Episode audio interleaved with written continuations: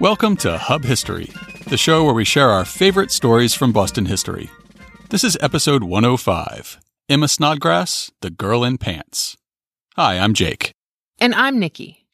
This week, we're going to discuss a young woman who defied the gender norms of her times. In the early 1850s, Emma Snodgrass was arrested multiple times in Boston for appearing in public unchaperoned and dressed as a man. Was she a troublemaker looking for thrills? Was she earnestly trying to pass as a man in order to find work and independence in a society with very limited opportunities for women? Or was she a trans person in an era that didn't yet have the words to describe that concept? Unfortunately, the historic record leaves us with more questions than answers.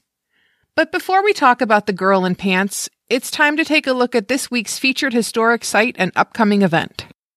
Our featured historic site this week is one of once and possibly future grandeur. If you've ever taken the 70 bus from Central Square toward Watertown, you know it can take quite a while to make it down Western Ave in Allston during rush hour.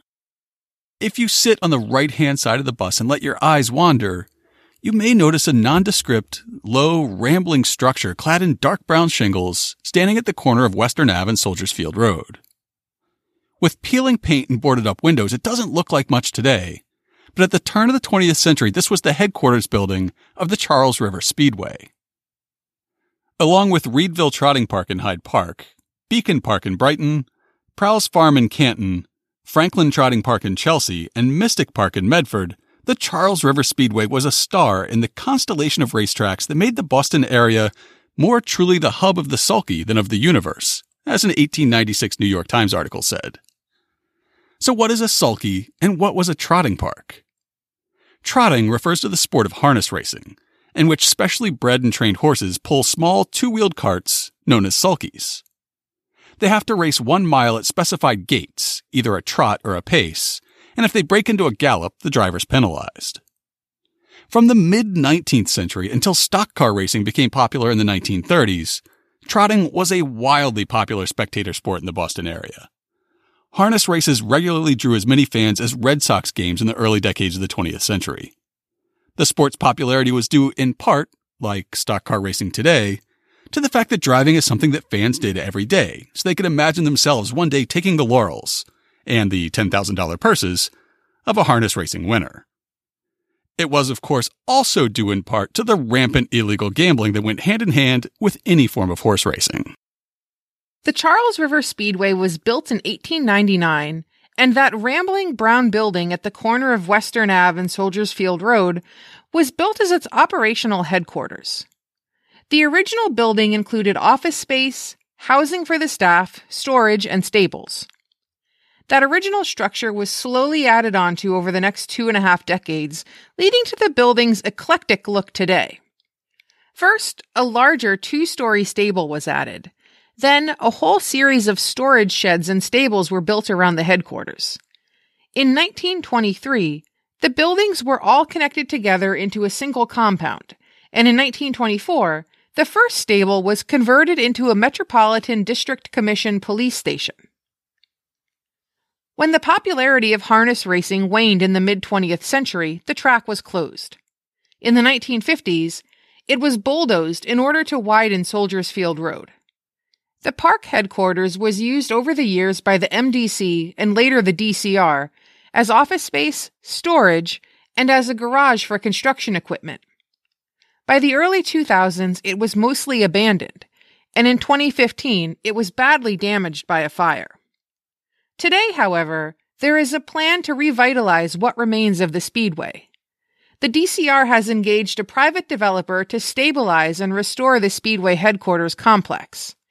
The plan calls, perhaps a little over optimistically, for construction to begin next spring and be complete by the spring of 2020. It envisions a revitalized space full of restaurants and retail shops, maker spaces, and nonprofit offices. As of this writing, it's hard to tell if this vision will become reality, and if so, when.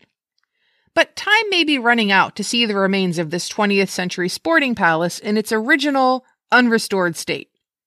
Knowing its history, it's interesting to walk the perimeter of the complex. Even with boarded windows, the building stands as a testament to the importance and popularity of the sport of harness racing in its time. You only need a few minutes to explore the public facing sides of the headquarters. Just take the 70 bus to the corner of Western Ave and Soldiers Field Road. And for our upcoming event this week, we have an author talk at the BPL that we think our listeners will like. Whenever we release an episode about organized crime in Boston, our numbers get a little bit of a bump.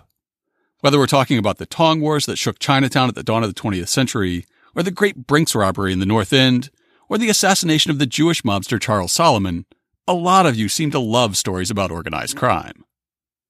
If you'd like to hear about mobsters and malls, put Emily Sweeney's book talk at the main branch of the BPL in Copley Square on your calendar. She'll be speaking on November 14th about her book, Gangland Boston, a tour through the deadly streets of organized crime. Here's how the event page describes it.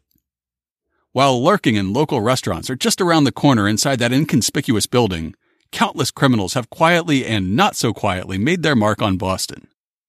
Drawing upon years of research and an extensive collection of rare photographs, Emily Sweeney sheds light on how gang violence unfolded during Prohibition, how the Italian mafia rose to power, and how the Gustin gang came to be.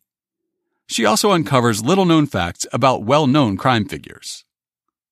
The event starts at 6 p.m. on Wednesday, November 14th in the Commonwealth Salon at the Copley Square Library. It's open to the public at no charge. Now, it's time for this week's main topic. In the mid 1850s, a new party animal made a brief splash in Boston's nightclub scene. George Green was described as carrying a cane and wearing a Kossuth hat, which is better known today as a slouch hat, like the Australian Army uses in their formal uniforms. A press account said he had a preference for a frock coat, glazed cap, striped pantaloons, etc., and has the appearance of quite a good looking young man. Another news report said that he was about 4 feet 10 inches in height, which is a little bit on the small side, even for then. George Green was arrested in Boston at least four times in 1852 and 53, and ended up making headlines across the country. What kind of behavior could be so terribly shocking to justify this series of arrests and be so newsworthy?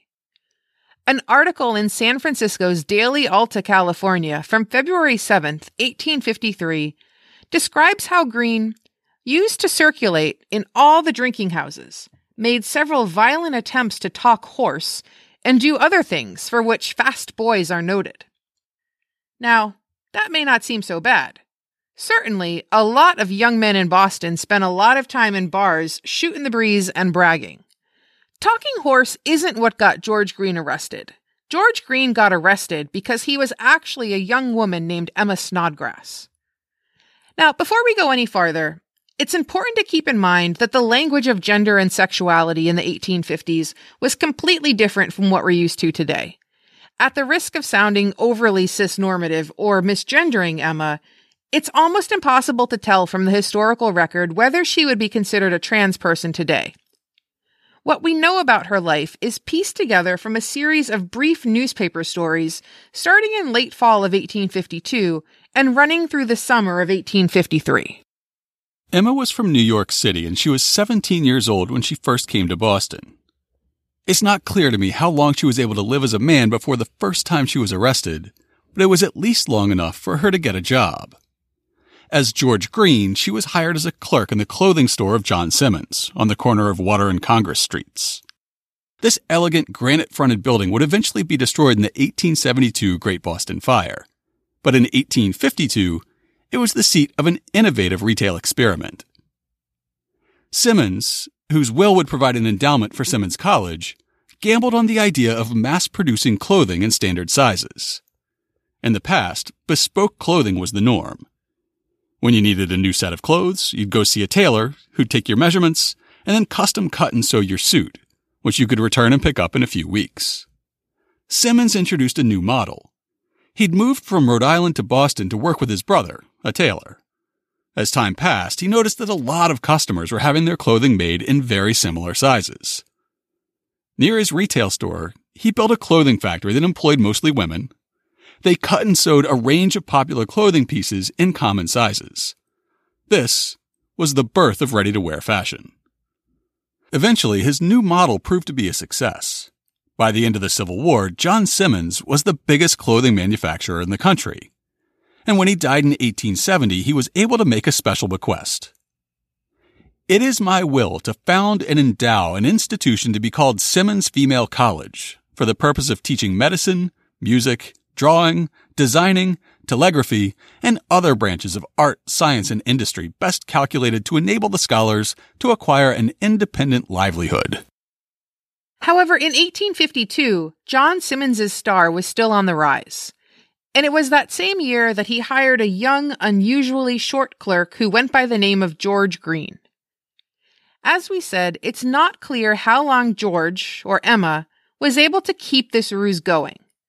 By about November 20th, she would be arrested and forced to return to the New York home of her father, a police captain.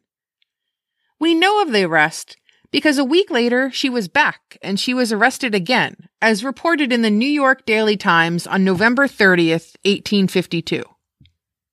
Miss Emma Snodgrass, a young woman of 17 belonging to New York, has for a second time been taken into custody by the police of Boston for donning the breeches.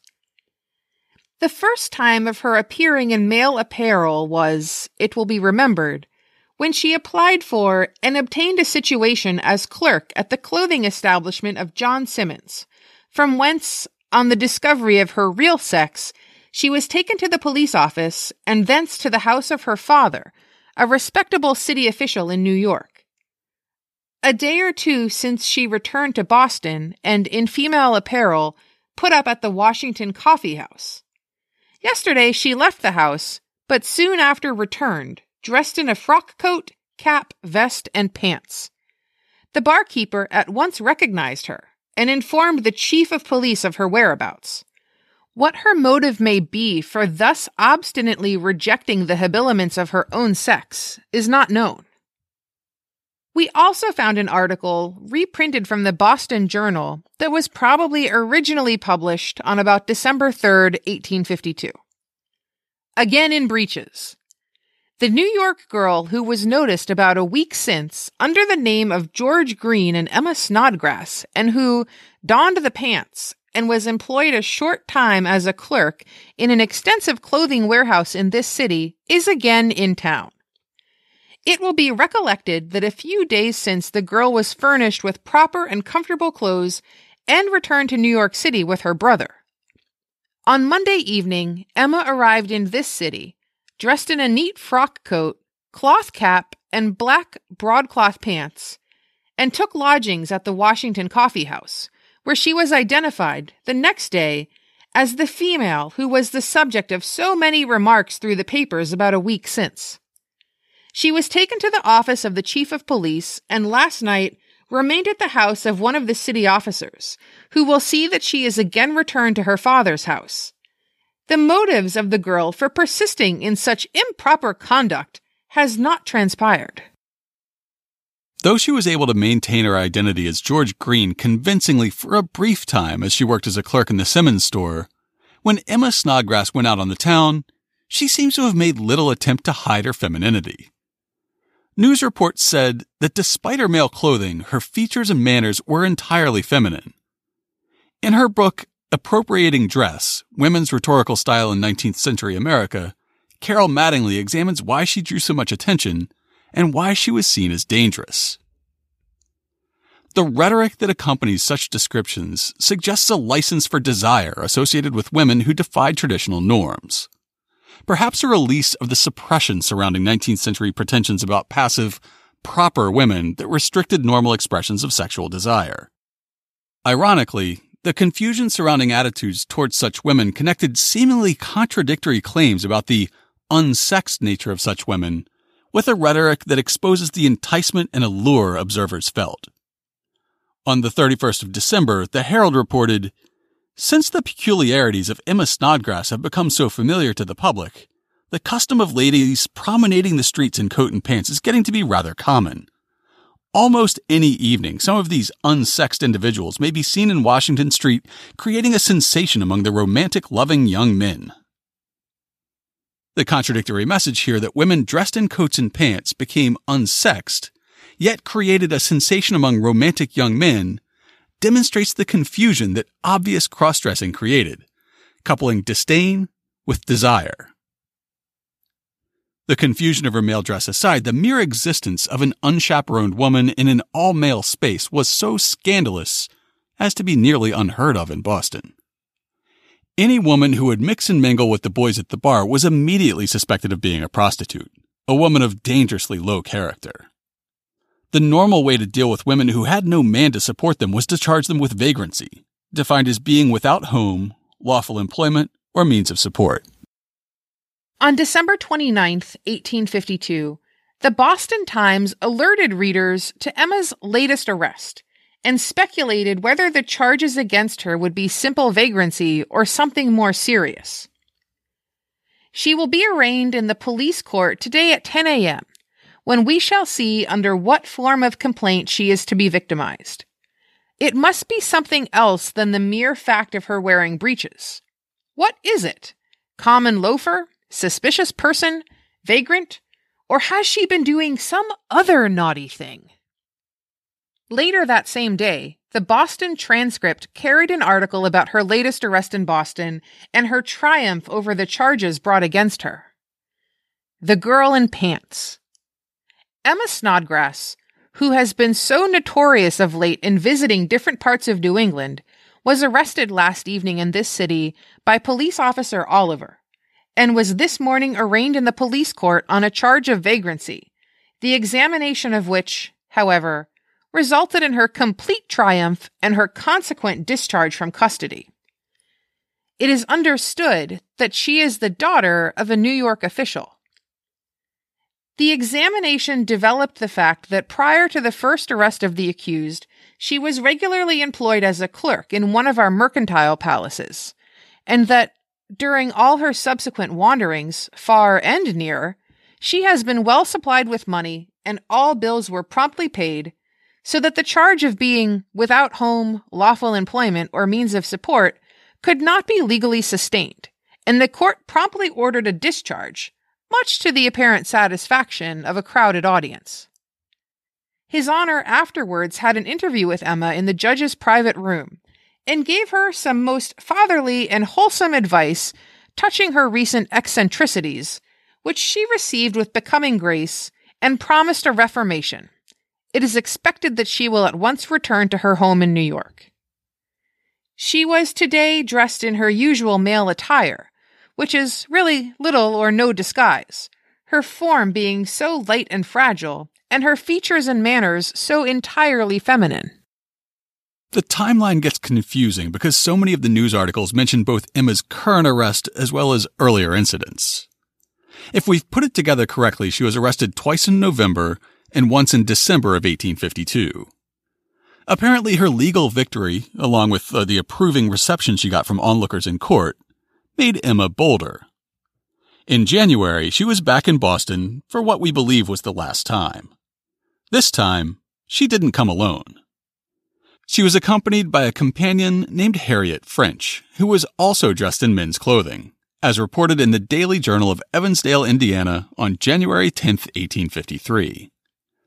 Emma Snodgrass was again arrested in Boston on Friday, together with a companion whose name finally resolves itself into Harriet French, after having passed through a variety of romantic male sobriquets. Harriet was arrayed in a man's rig.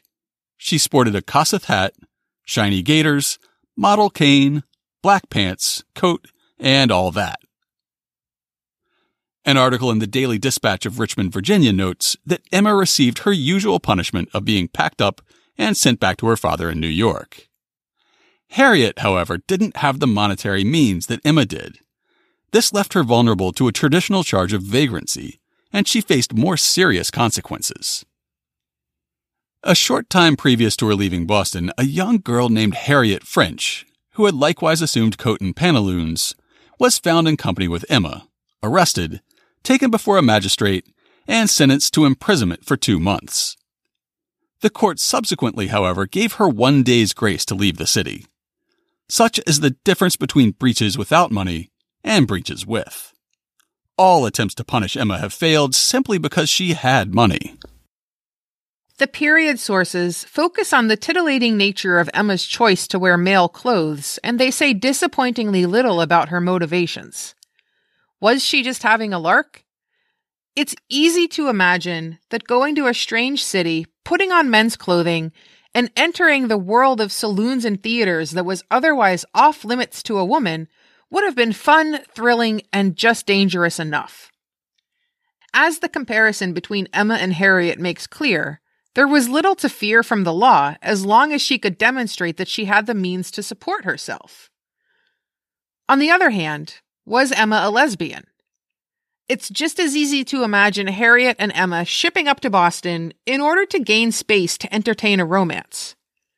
News accounts tell us that Emma had received lots of male attention during her earlier outings in Boston, but they in no way tell us whether that attention was wanted or welcome.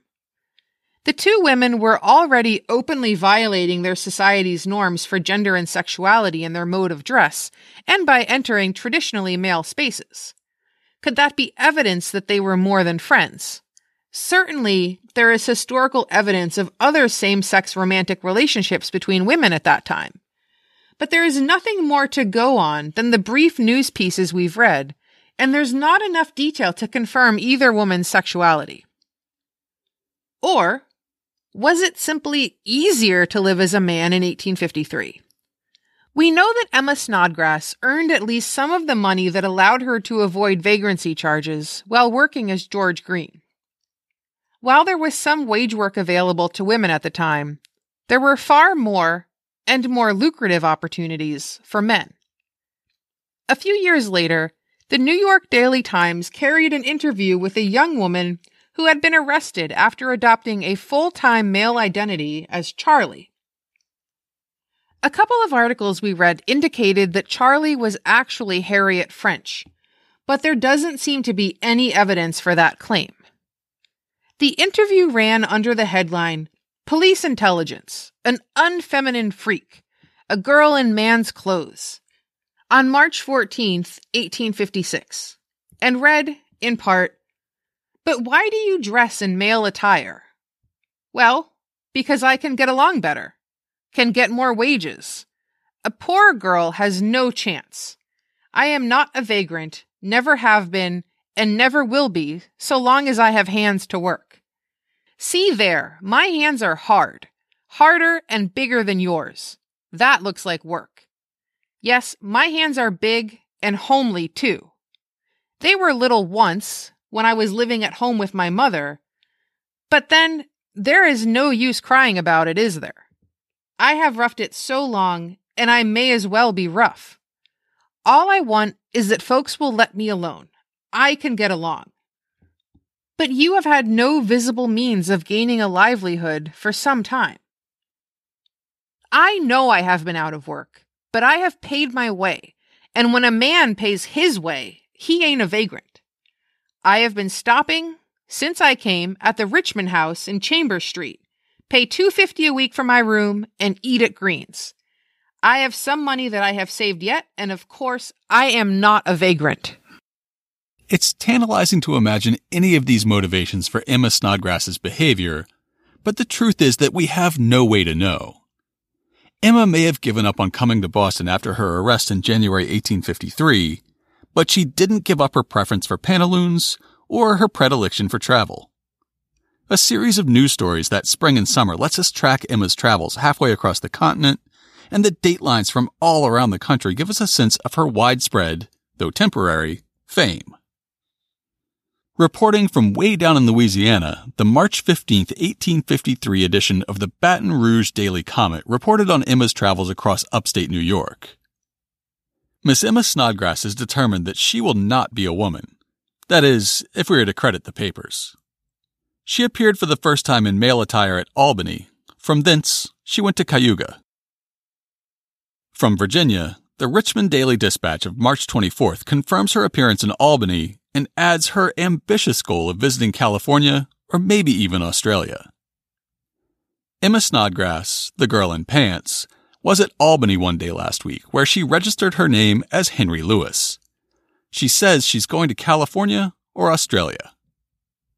The Southerner of Tarboro and Edgecombe County, North Carolina, ran a piece on April 30th lumping Emma Snodgrass, who had a preference with traditional male clothing, in with women who were beginning to experiment with bloomers, loose pants worn under a knee length dress that were popularized by suffragists like Lucy Stone.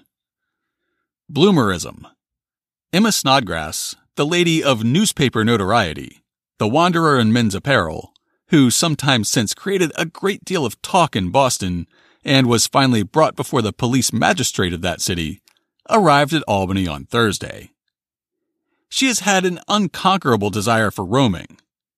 Emma being asked if she preferred the male garb to that of her own sex as an apparel, answered to the satisfaction of the most ultra bloomer. She left in the afternoon cars on her way to Chicago, St. Louis, etc. Ultimately, she says, either California or Australia will be her destination. On May 28, 1853, the Washington, D.C. Daily Evening Star reported Emma Snodgrass, the young lady in pants, appeared in Buffalo on Sunday last, habited in a very becoming and genteel attire. She's about 4 feet 10 inches in height. So she had made it from New York City to Albany to Cayuga, which is right outside Syracuse, to Buffalo. The next report, coming in on June 10th from the Davenport, Iowa Democratic Banner, records that she had made it as far west as Ohio. Miss Emma Snodgrass, the young lady who was so fond of wearing pantaloons and other articles of male attire, was arrested in Cleveland last week.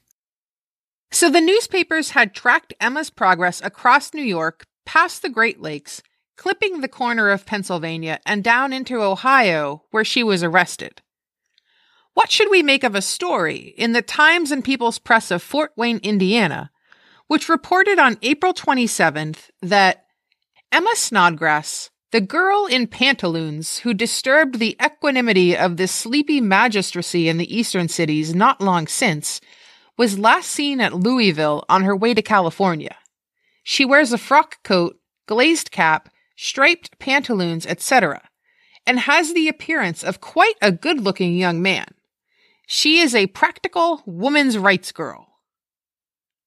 It's hard to be certain, but this appears to be the first of a handful of hoax stories about Emma. Her exploits became so popular that newspapers in small cities would run stories saying that Emma Snodgrass had turned up in town, whether she had ever been there or not. After Cleveland, the trail goes cold. What happened to Emma Snodgrass in the end?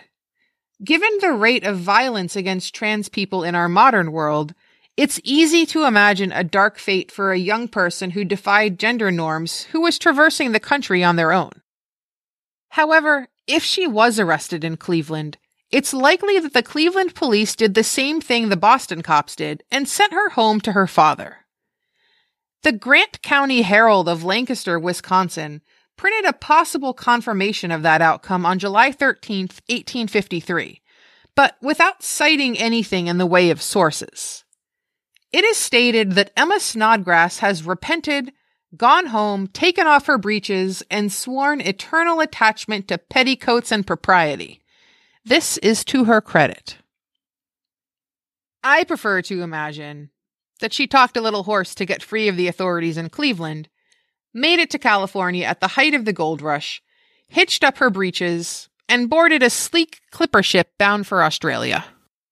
Before we leave you, please keep in mind how often Emma Snodgrass and Harriet French were subject to harassment, arrest, or both. We don't know if they identified in a way that we would call transgender today, but we do know that transgender people face harassment and discrimination today. Trans people's rights are on the ballot in Massachusetts this week. When you vote, please consider voting yes on question three to protect their vital civil rights and give them the same protections that we all enjoy. To learn more about Emma Snodgrass, check out this week's show notes at hubhistory.com slash 105. We'll have links to all the newspaper stories we quoted from in the episode. We'll also have a photograph that's purportedly of Emma Snodgrass as well as a link to the book Appropriating Dress Women's Rhetorical Style in 19th Century America by Carol Mattingly, which discusses Emma Snodgrass and other women who didn't conform to the norms of fashion and gender in their era. And of course, we'll have links to information about this week's featured historic site and upcoming event. If you want to get in touch with us, you can email us at podcast at hubhistory.com. You can call and leave a voicemail at 617 383 9255, and we might play it on the show. We're Hub History on Twitter, Facebook, and Instagram. Or you can go to hubhistory.com and click on the Contact Us link.